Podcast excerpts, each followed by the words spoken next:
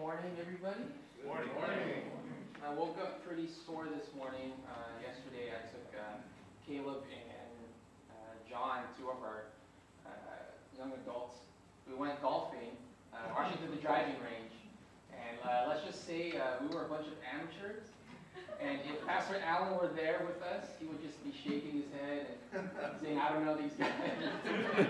I think we hit more grass and dirt than we did golf balls uh, yesterday. It was, it was pretty embarrassing. Um, but actually, Caleb, I was pretty proud of him. He, he, he uh, definitely got the uh, genes from his dad, so he, he hit some balls pretty far. So, uh, so we're, we're, we're, continuing our series, All In. Uh, this is our third week in our, in our series all in saying yes to the mission of the church. And we've been learning what the Bible says about being a disciple of Jesus. What does it mean to truly uh, follow Christ, being a disciple of Christ? Last week, Pastor Allen took us into Luke chapter 14, and we, ta- uh, we learned about the costs of following Jesus. That is not free. Salvation is free, but the cost of discipleship is high. This morning, we're going to look at the story in Luke chapter 18. So if you have your Bibles, I just encourage you um, to take your Bibles out and turn with me to Luke chapter 18. And the story that we're going to look into is about a rich young ruler. And what we're going to see is that this young man, he had thought that he was all in. But we'll discover soon that his idea of all in was very different than that of Jesus. So let me open us in a word of prayer. Heavenly Father, our gracious God, we just uh, thank you, Lord. We praise you for your grace and your mercy towards us. We thank you that while we were still sinners, Christ died for us, Lord. And Lord, that we don't have to earn our way to heaven, Lord. We don't have to earn our righteousness. Uh, we just have to simply trust and have faith in Christ. Lord, may you speak to us, Lord, this morning. Open our hearts to receive your word, convict our hearts. And Father, I pray that you will make us, make your church, a greater lover of Jesus and a greater lover of people. I pray these things in your name. Amen. So, a couple weeks ago, uh, I was at home with my wife, Catherine. We're, we're at the dining table. Uh, we're just on our computers and our laptops doing some work. And out of nowhere, Catherine says, Hey, do we have any more checks? So she said, Do we have any more checks? And so I was like, uh, I think I think we're all out. And so at that point, I, I got up and I started heading to the, uh, to the kitchen. And I asked her, while I, was, while I was walking to the kitchen, I said, Oh, why, why do you ask? Are, are you looking at the weekly grocery ads? And so I don't think she heard me. And so a couple seconds later, she said, Yeah, because I'm trying to input something, I'm trying to set something up on the computer, and I need the routing number and the count number. And it finally clicked in, in, in my head that she was talking about our bank account checks, but I was thinking of Chex Mix. See, a week ago, a week ago, I we had bought a bag of, of, of Chex Mix, and so that's why when she said, "Do we have any more checks?" I said, no, I, I think we're out because I finished the bag. And that's why I went to the kitchen instead of the bedroom. And that's why I asked, oh, why are you asking? Are you looking at the weekly ads, thinking about the grocery ads? And so um, that, that, was a, that was a funny uh, situation there. But I, I think we've all experienced something similar to that, right? Where we think that we're on the same page with somebody, only later to find that we were, were not on the same page. They were thinking about something, they were believing in something, and we were just totally thinking about something else. And the consequences can be pretty insignificant in, in the story that I just shared. You know, we didn't, you know, lose, you know, $100,000 or we didn't lose Chex Mix, you know. Um, you know, we just laughed and, and we just continued on with our day. But there are times when being on the wrong page can cost you your life.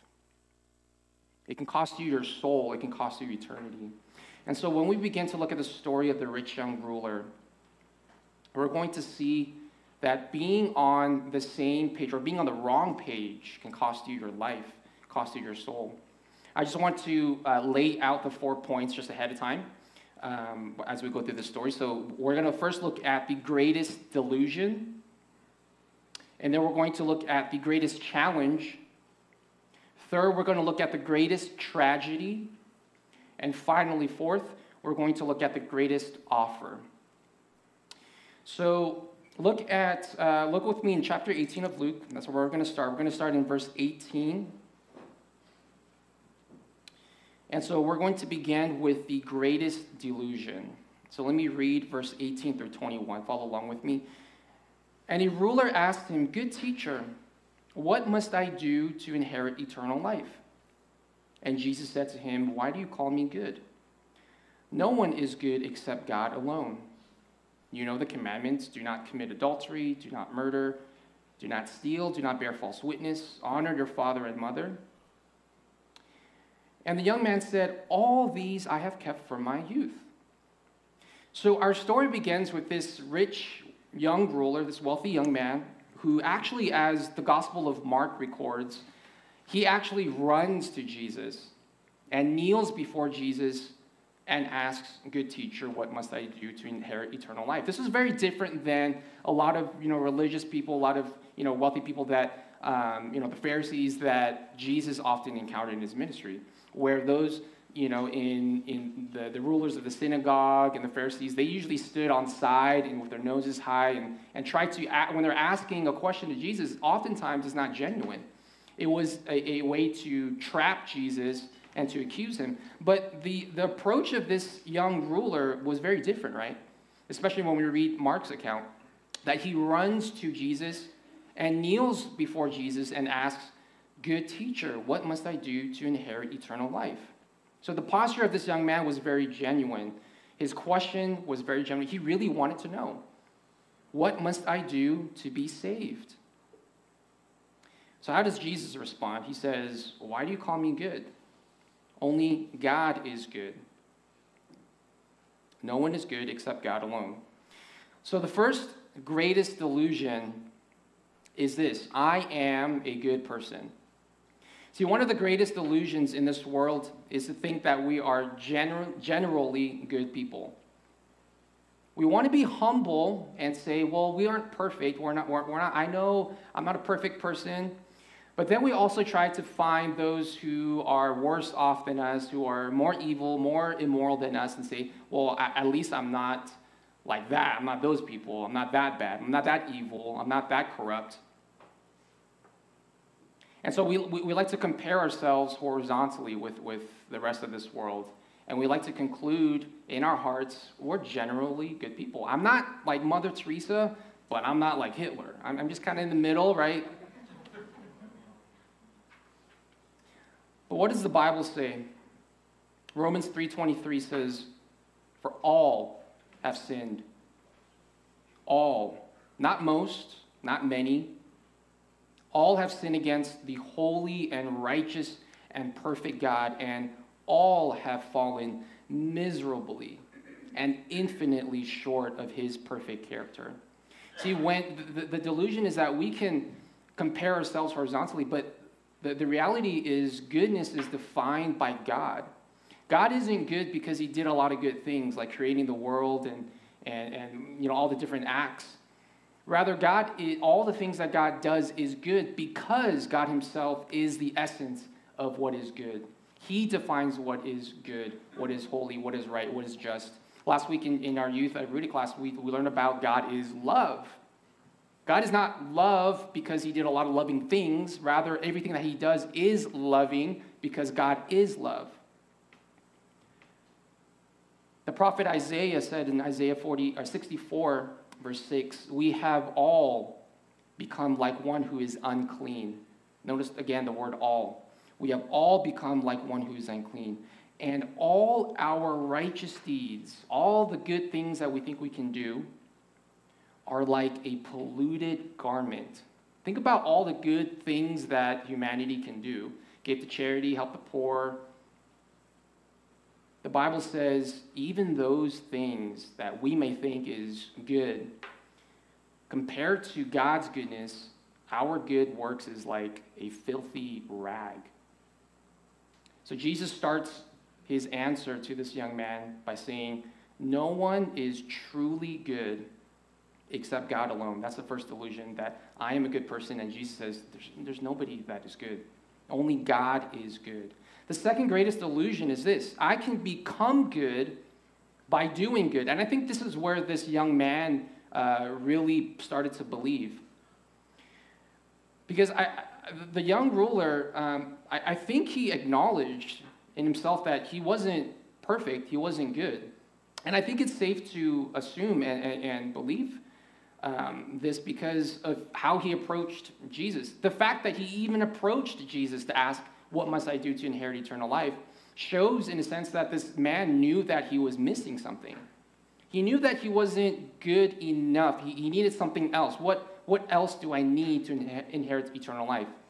Because if you really think, if you really believe that he was perfect and really all good, then he wouldn't have even come to Jesus in the first place, right? So I think this is this, this delusion that I can become good by doing good. I think this is where this rich man is, is in, in right now, in that place. In verse 20, Jesus brings up the Ten Commandments. It's very interesting. Jesus says, You know the law, you know God's commandments. And God goes on, or Jesus, uh, Jesus goes on and lists uh, five of the Ten Commandments. It's interesting that Jesus brings up the commandments, right? Because he himself knows, and we know that you're saved not by obedience to the law, but by faith in Christ. So, why does Jesus even bring up the law to this young man? Is he suggesting to this rich young ruler that by obeying the law, that's what you're missing, that you will be saved? Just obey the law. I don't think that's why Jesus brings up the law to this young man. I think Jesus brings up the commandments in order to show that obedience to the law cannot save you. It cannot save anybody. See, the law of God is like, like a mirror. How many of you guys looked in, in the mirror this morning? I think all of you guys have, maybe. Right? And so, so the God, God's law, God's commandments is, is like a mirror. What does a mirror do? A mirror reflects an image. And so when we look at the law of God, when we look at his commandments, it reflects two things. First, it reflects the image of God, it reflects the character of God. Take a look at just even one of the commandments thou shalt not lie. Why does God command, um, why does God give this commandment? Why is thou shalt not lie in the Bible? Is it because God just saw that a bunch of people were lying and said, oh, here we go again. I got to create another law, stop all this lying going on. And why does he say, thou shalt not murder? Is it because, simply because he saw a bunch of people killing each other and say, ah, oh, here we go again. Here's another law. But like a mirror, I think the first thing it reflects is the character of God. I think thou shalt not lie is reflecting that God is not a liar. That is not his nature. That's not his character. It reflects that, that God is not a liar. In fact, in, in uh, the, the uh, writer of Hebrews says that God is not a liar and it is impossible for God to lie. And so when we see the commandments of, uh, of God, it points to what God desires, it points to the design of God, it points to the character and the nature of God. And second, like a mirror, it reflects ourselves. It reflects people, it reflects not our beauty, it doesn't reflect our long hair and, and our eyes and, and you know acne if we're trying to look for a pimple. Rather, it reflects our wretchedness. It reflects our sinfulness. It reflects our depravity. Why? Paul says in Romans chapter 3 verse 19 through 20. Now we know that whatever the law says, it speaks to those who are under the law, so that every mouth may be stopped and the whole world may be held accountable to God. And listen to this part. For by the works of the law, no human being will be justified in God's sight, since through the law, like a mirror, comes knowledge of sin.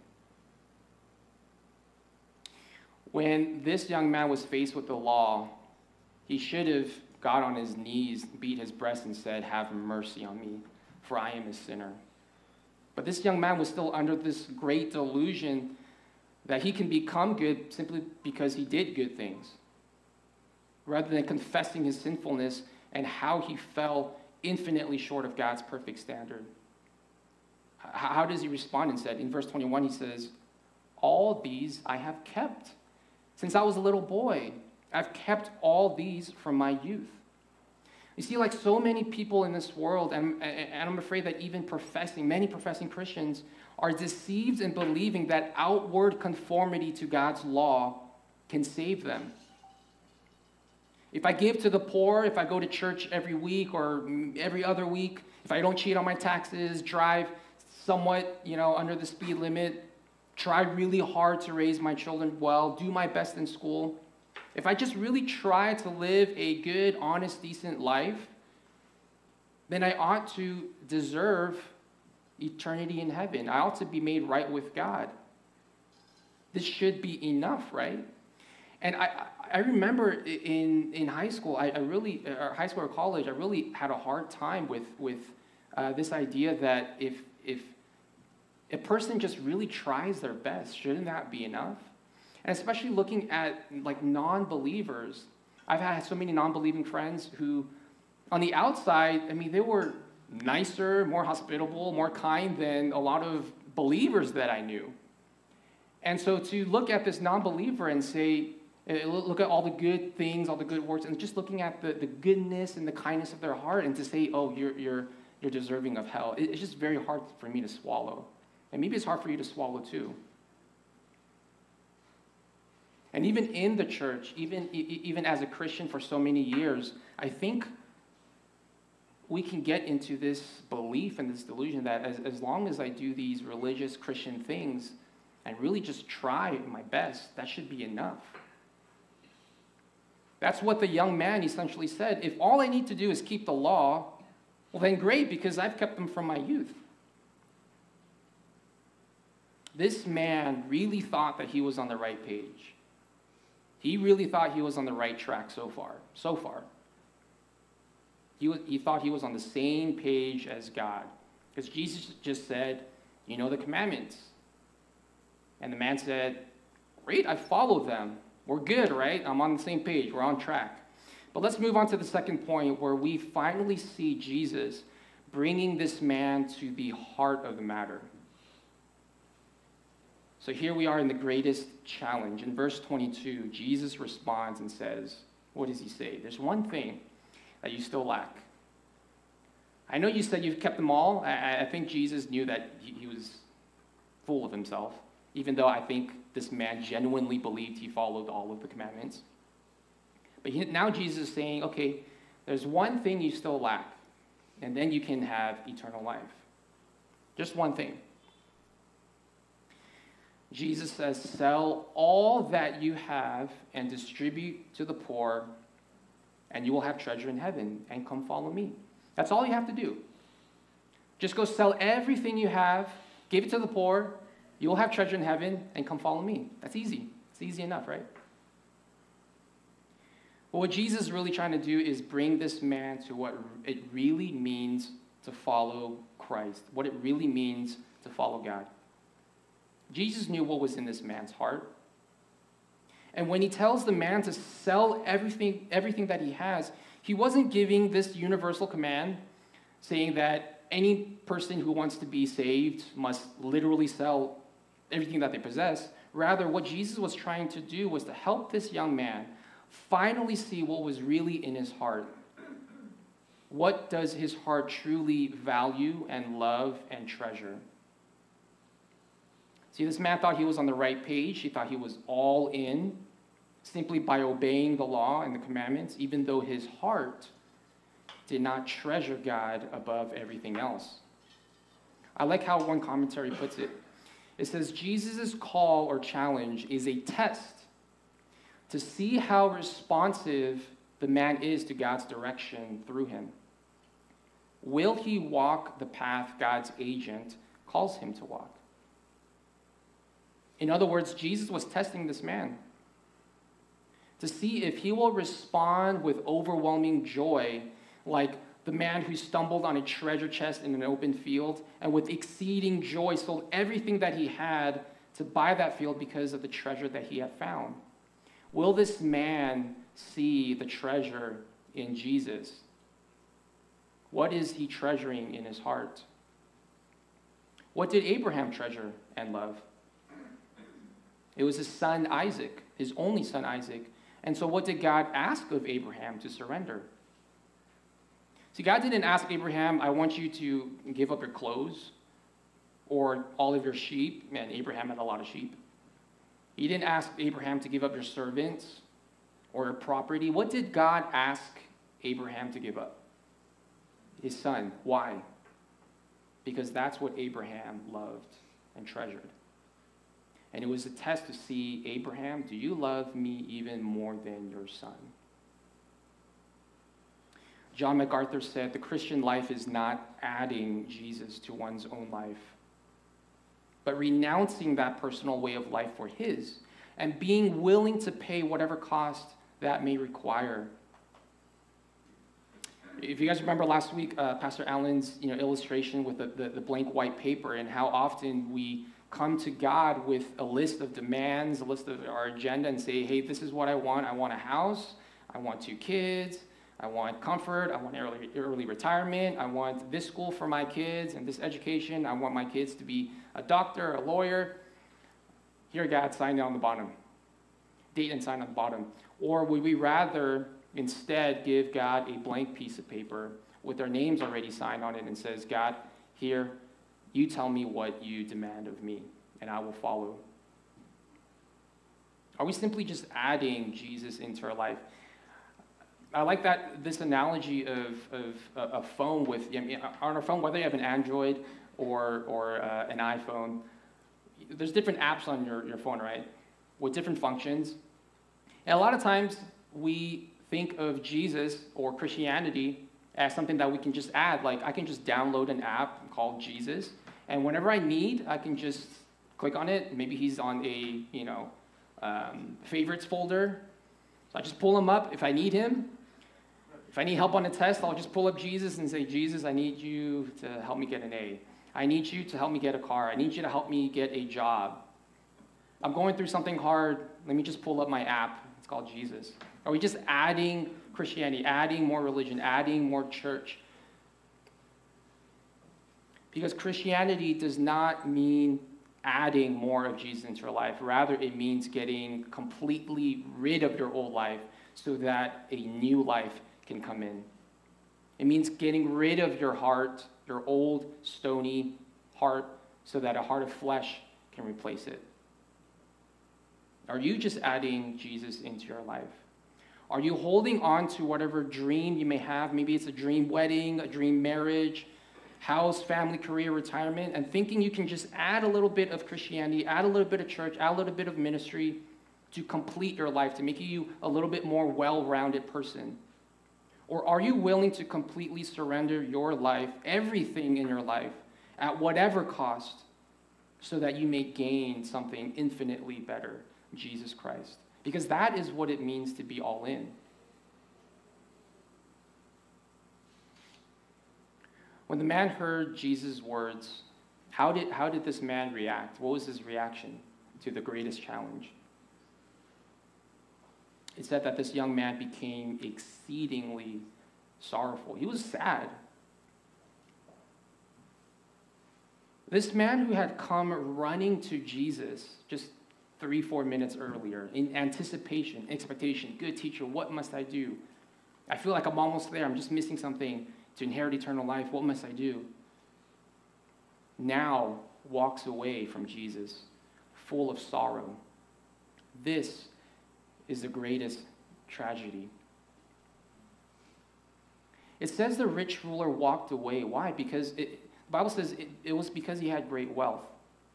So no, notice the connection here. It doesn't say he went away sad because of his education or his degree or because of his wisdom. It doesn't say because he had a wonderful family, that's why he went away sad. No, he went away sad because of his great wealth. And what did Jesus ask from this man? His great wealth. In other words, Jesus wanted what this man was treasuring most in his heart. He's confronting this young ruler and he's saying to them, You think you are wealthy, you think you're rich. And I know other people think you are prosperous and you have a lot. But the reality, Jesus is saying to this young man, the reality is that you are actually utterly broke. In fact, young man, you are massively and infinitely in debt because of your sin and idolatry. You love your stuff more than you love me. And I just love the way Mark says it in three words when Jesus, when Jesus looks at this man. He says, Jesus loved him.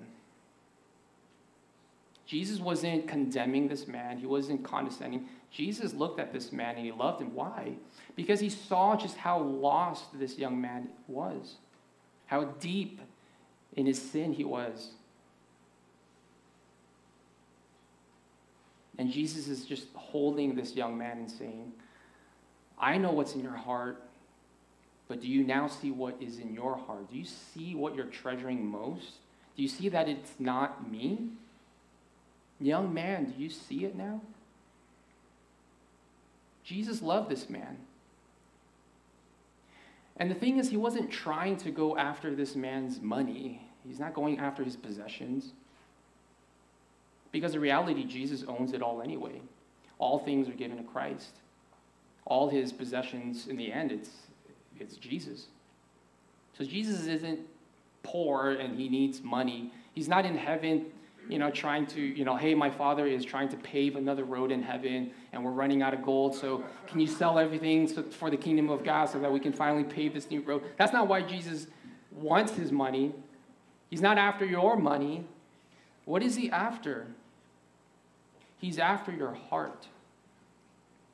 And see, the tragedy, the greatest tragedy, isn't when you, your, your favorite sports team loses. It's not when Kobe Bryant died. It's not when you lose your job. The greatest tragedy isn't when you get rejected from the school that you wanted to attend. It's not that when you get into a, uh, an accident and you total your car.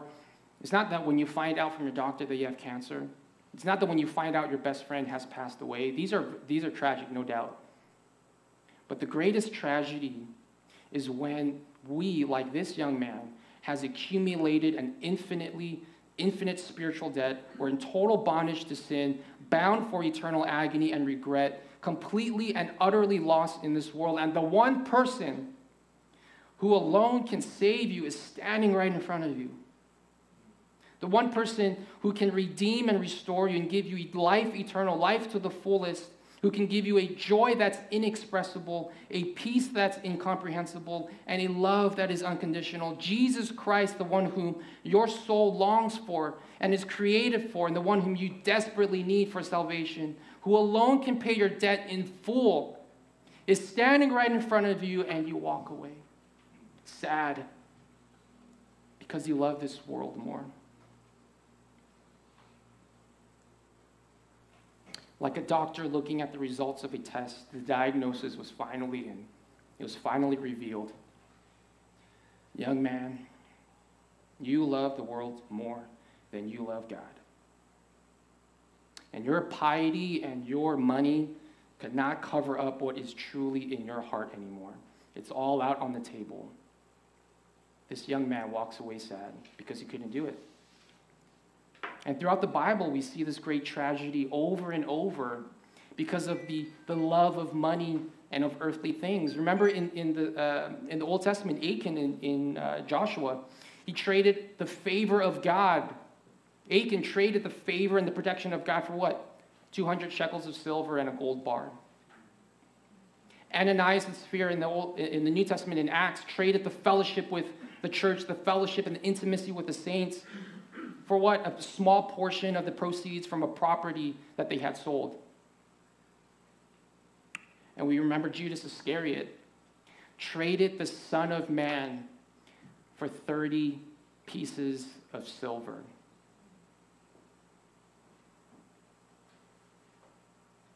The Bible says that those who desire to be rich, not even those who are rich, those who desire so you can be poor and still desire to be rich. So those who desire to be rich fall into temptation, into a snare, into a trap, into many, many senseless and harmful desires that plunge people into ruin and destruction.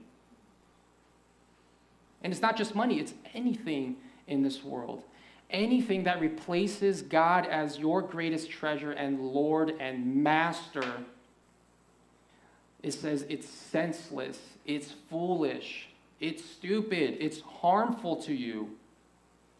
And it ultimately, ultimately leads to destruction.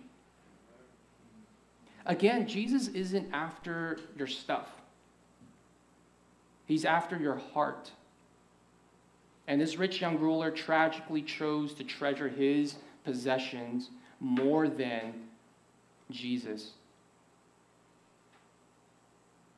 His treasure was in his stuff, and that's where his heart was.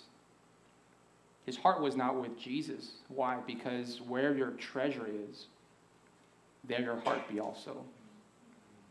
God wants your heart.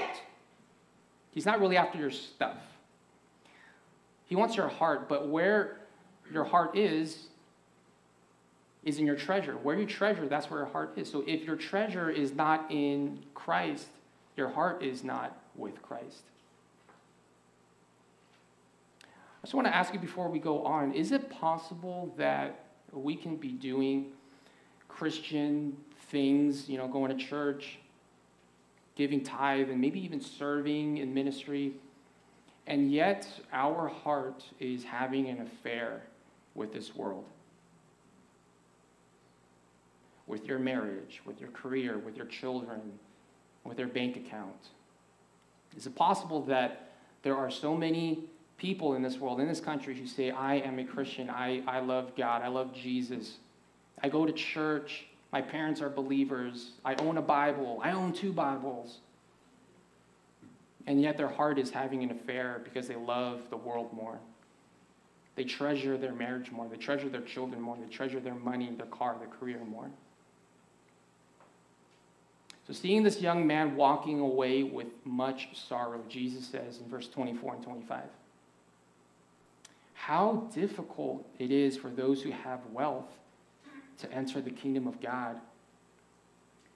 In fact, it's easier for a camel to go through the eye of a needle than for a rich person to enter the kingdom of God. Think about that analogy. Jesus is saying it's, it's so hard for a rich person, it's so hard for someone with great wealth to enter the kingdom of God. In fact, it's easier if I just grab that camel over there and cram it through the eye of a needle than it is for a rich person to enter the kingdom of God. What was the response of those who were around him? The disciples said, then who can be saved? They were astonished at what Jesus had just said.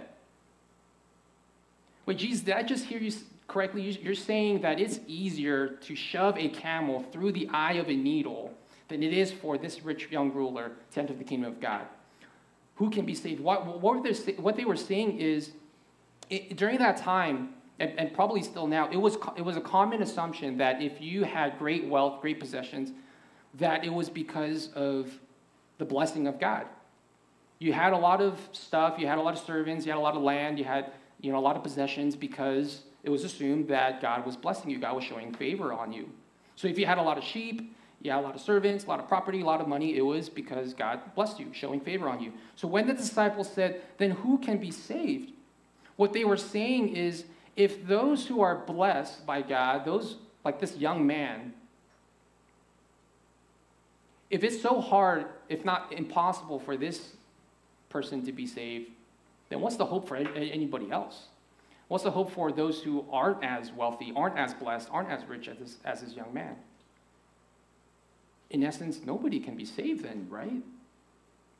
And that's exactly what Jesus affirms in verse 27. He says, It's impossible. Yeah, you're right. No one can be saved. It is impossible with mere men. But with God, all things are possible. Amen. And now Jesus here is unfolding the greatest offer. Jesus says, It's impossible. It's impossible apart from the work of the Almighty Sovereign God. Apart from His work, His supernatural work in your heart, no human being can be saved. No one can be justified and made right before God. Romans 6:23 says what? The wages of sin is death. And so we all rightly deserve eternal death because of our sin, because our hearts worshiped other things rather than the living God. But now Jesus invites us to receive the greatest offer. Because, yes, the wages of sin is death, but the free gift of God is eternal life in Christ Jesus our Lord. The greatest offer is that even though we deserve nothing but God's righteous wrath, and there is nothing that you can do to save yourself, God offers us eternal life through faith alone, in Christ alone. No amount of money can buy your salvation and free you from your sin and pay the debt that you owe God because it has already been paid in full at the cross. When we choose to deny ourselves, when we choose to go all in, that is to let go of our own desires and our wants and our plans and our agenda, and we place our trust and our faith and our, our hearts and our all and our treasure in Jesus, He promises that we will not be disappointed. What does Jesus say in verse 29? He says, Truly I say to you, there is no one who has left house or wife or brothers or parents or children for the sake of the kingdom of God who will not receive many times more in this life and in the age to come eternal life. So, right, right before P- Peter had said, Look, we've left everything. We've left our jobs, we left our family to follow you. Was it worth it? And Jesus says, Assuredly, truly, truly, I say to you, it is worth it. Those who have renounced everything for the sake of the kingdom of God will receive many more times in this age and in the age to come eternal life. Jesus is saying, You will not go empty handed. If you lose your life, you will find it. You will have treasure in heaven. You will have eternal life. And this is what was offered to the young man, right? Jesus said, Go sell everything you have, and you will have treasure in heaven. And come follow me. When Jesus says to this young man, There's one thing you lack, in essence, he was saying, The one thing you lack is me. I am the greatest treasure. Amen. But in Jesus' promise in verse 29, he says, Yes, you will have eternal life. But he also says, What? In this time. So that means that when we choose Christ over everything in this world, we will experience a reward both in heaven for eternity, but also here on earth. So let, us let's, let's just be careful um, because sometimes when we read verse 29, we might be, you know, be tempted to think, well, if I give away, you know, if I leave my house, then God will give me two houses. Right? God will give me more, right? So I don't think that's what Jesus is saying um, because I have two older sisters. So if I leave my two older sisters, is Jesus going to give me 20 more sisters? I don't know if I want that. Two older sisters is enough. Two's enough. The cost is great.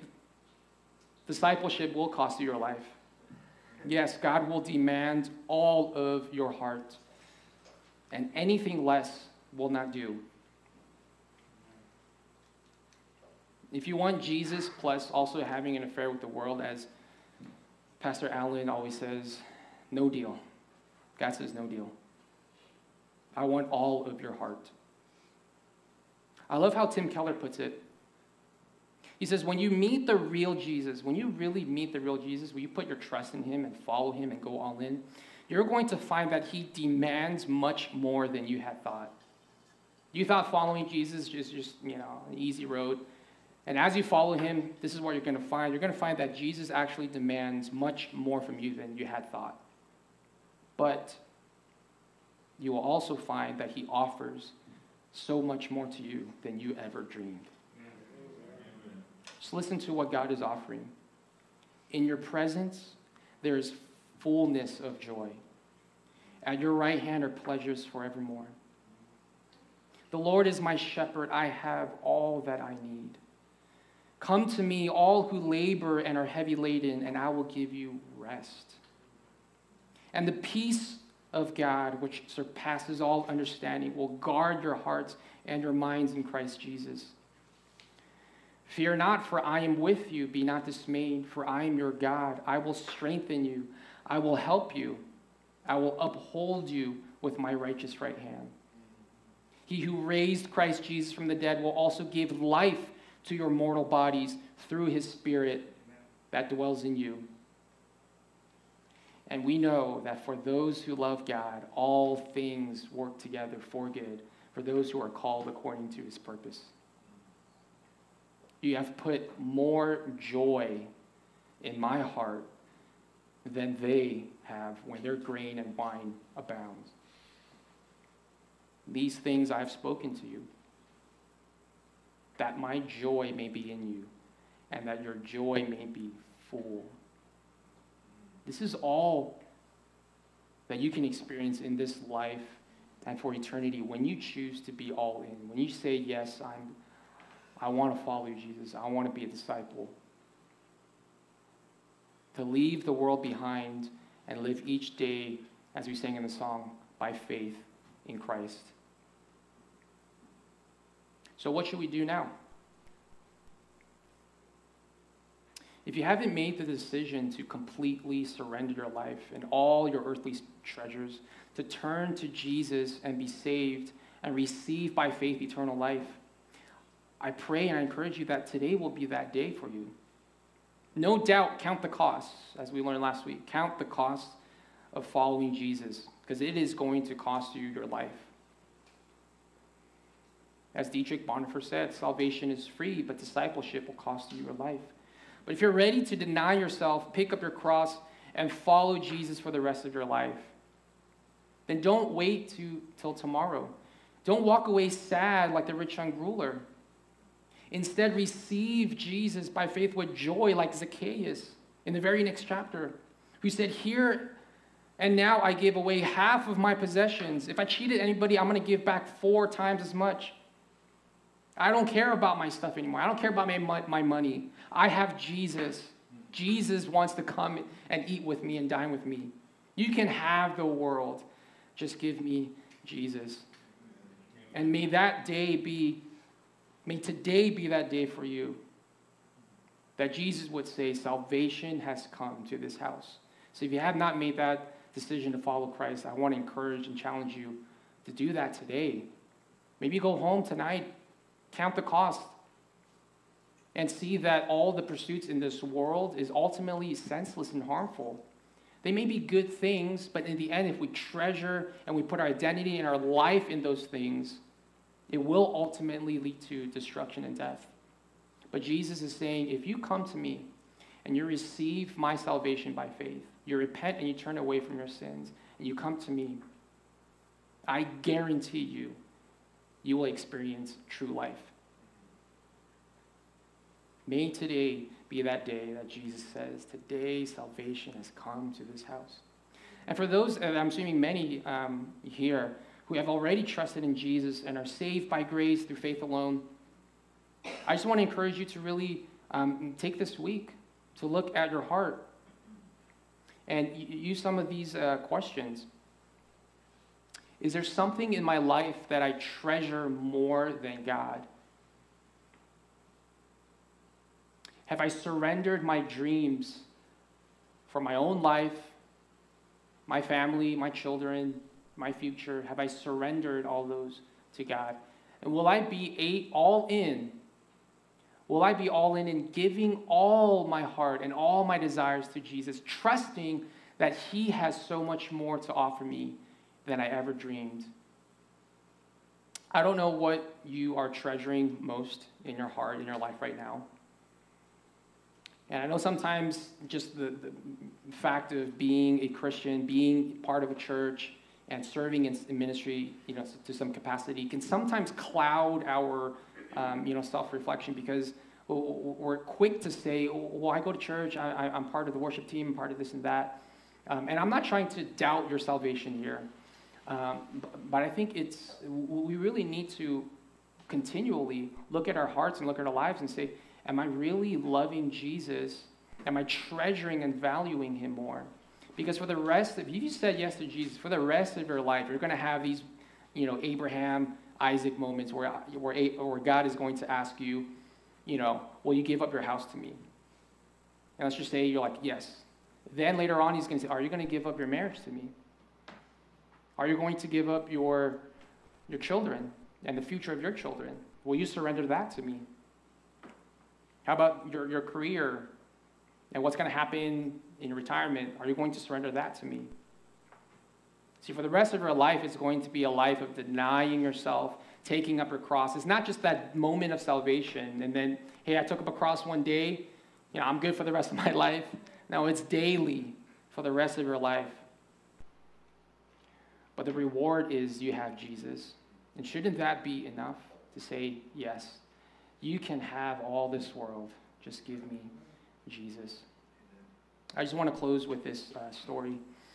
Um, so, my wife, Catherine, and I, we've been married for, oh shoot, six, seven, seven months. Um, we, we, we got married last uh, August 2020. About a year and a half before we got married, uh, in January, I had a God moment with, with, with, with God. Um,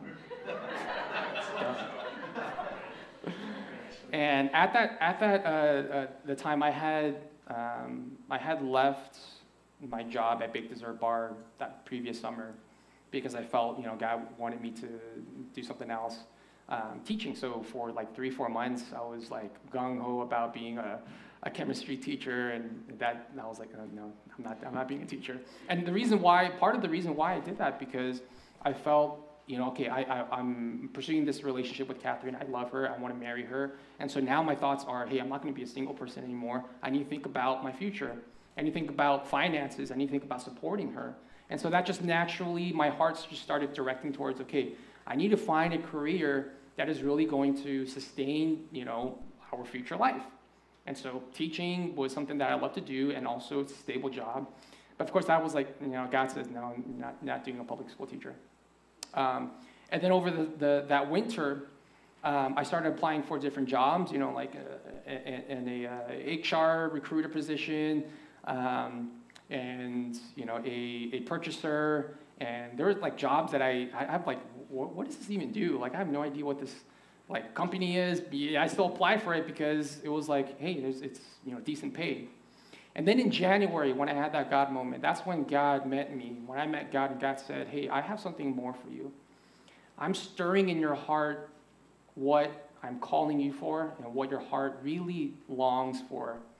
And he was really leading me to a life of ministry. Now, whether, what that looks like, full-time, part-time, youth, you know, missions, um, I had no idea. All I know is that, that at that night, I was just, God, I'm all in.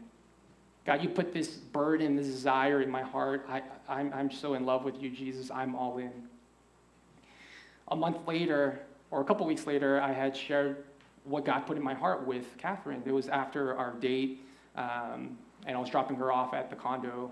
And so in the car before she uh, before she went in, in, into in, into uh, the condo, I had shared with her, hey, this is like what God had put in my heart a couple weeks ago, and I just want to share with you. I'm so excited. And I remember that night, she, she was pretty quiet, and she, she just said, you know, um, thank you for sharing. You know, uh, I, I mean, I do have you know some concerns and worries primarily because of the, the finances.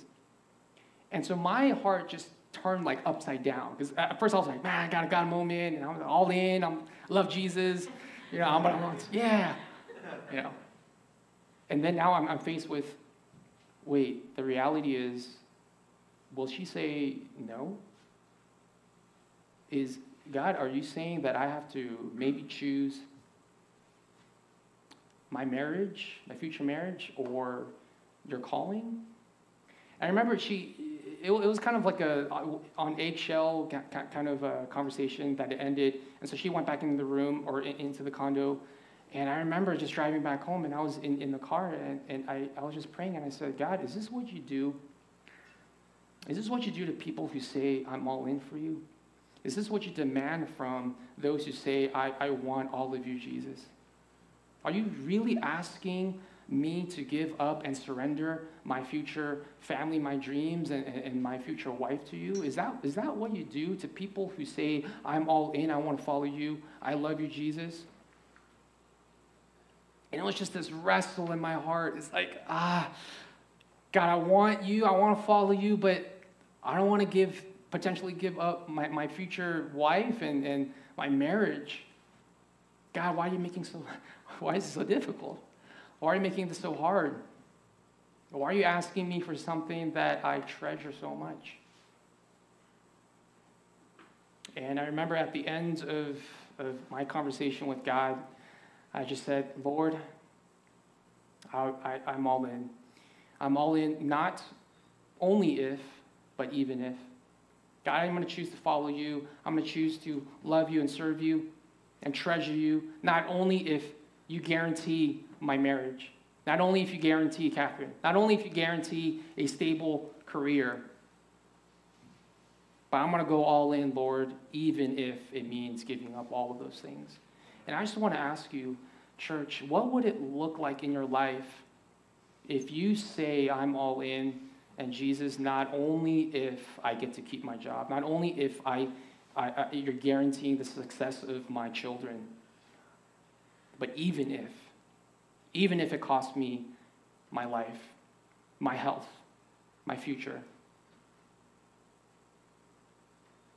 Even if, because is he worthy? Is Jesus worthy to, to, to, to give up everything and follow? Is he worthy to be praised? Is he worthy to, to say, I, I don't care anymore about all of this stuff? I don't care about this world. Is Jesus worthy in your life? Is he worthy enough? He is. He is so worthy. Our Heavenly Father, thank you for Jesus. Thank you for Jesus, that you have sent your only Son, and you went all in. You said, I love you, even if it cost me my own son. Lord, I just pray that we would be encouraged this morning. I pray that your people in this church would be so encouraged, not so much by what they have to give up, but by so much what they can gain in following Jesus and going all in as a church and as disciples of Christ. Lord, help us to count the cost. Help us to count what the sacrifices that we will have to give up and surrender. But Lord, help us to just fix our eyes on Christ, on his beauty, on his majesty, on his worthiness, and the peace and the joy and the love that we have and that we can experience in a life of faith and following Christ. Lord, help us to be a church who, who isn't holding on so tightly to our stuff, to our careers, to our jobs, to our families. But they will just be a church with open hands and say, Lord, everything that we have is ultimately yours. Help us to just be good managers and stewards. Jesus, be the Lord and the master of our lives. We love you and we thank you, Father. We pray these things in the powerful name of Jesus. Amen.